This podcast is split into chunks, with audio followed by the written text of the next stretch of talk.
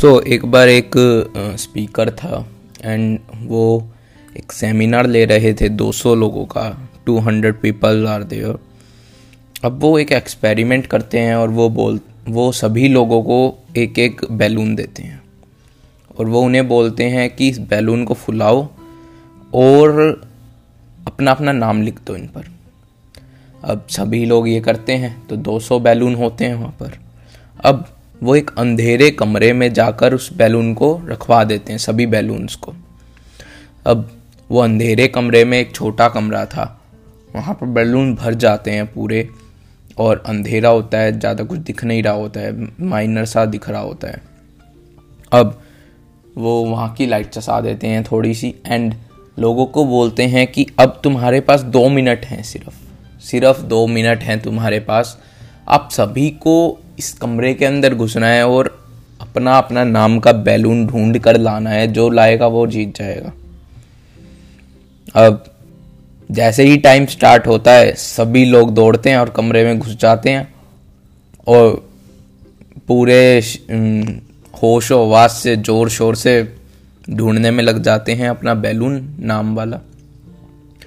अब इस बीच लोग इतनी ज़्यादा भीड़ भाड़ कर देते हैं उसमें, इतनी ज़्यादा गंदी तरीके से ढूंढते हैं बैलून्स को कि दूसरों का बैलून देखते हैं, ऐसे उठाते हैं, बैलून देखते हैं, नाम किसी और का तो फेंक देते हैं साइड में। इस बीच में कुछ बैलून फूट भी जाते हैं एंड बहुत ही मतलब गलत हाल मच जाता है। उन 200 लोगों में से कुछ एक दो को ही मिल पाता है बैलून, बाकियों को नहीं मिल पाता है। अब सभी लोग रुक जाते हैं दो मिनट के बाद। स्पीकर को देख, स्पीकर देखता है कि मिला नहीं है बैलून लोगों को। अब वो इस एक्सपेरिमेंट को दोबारा रिपीट करवाता है। एक बार वो दोबारा बैलून फुलवाता है, पर इस बार वो कहता है लोगों को कि आप अंदर जाएँ, अपने नाम का बैलून नहीं ढूंढना आपको। को जो भी बैलून मिले, आप उसका नाम पढ़िए, बोलिए ज़ोर से एंड जिसके नाम का होगा वो बैलून ले लेगा और वो चला जाएगा।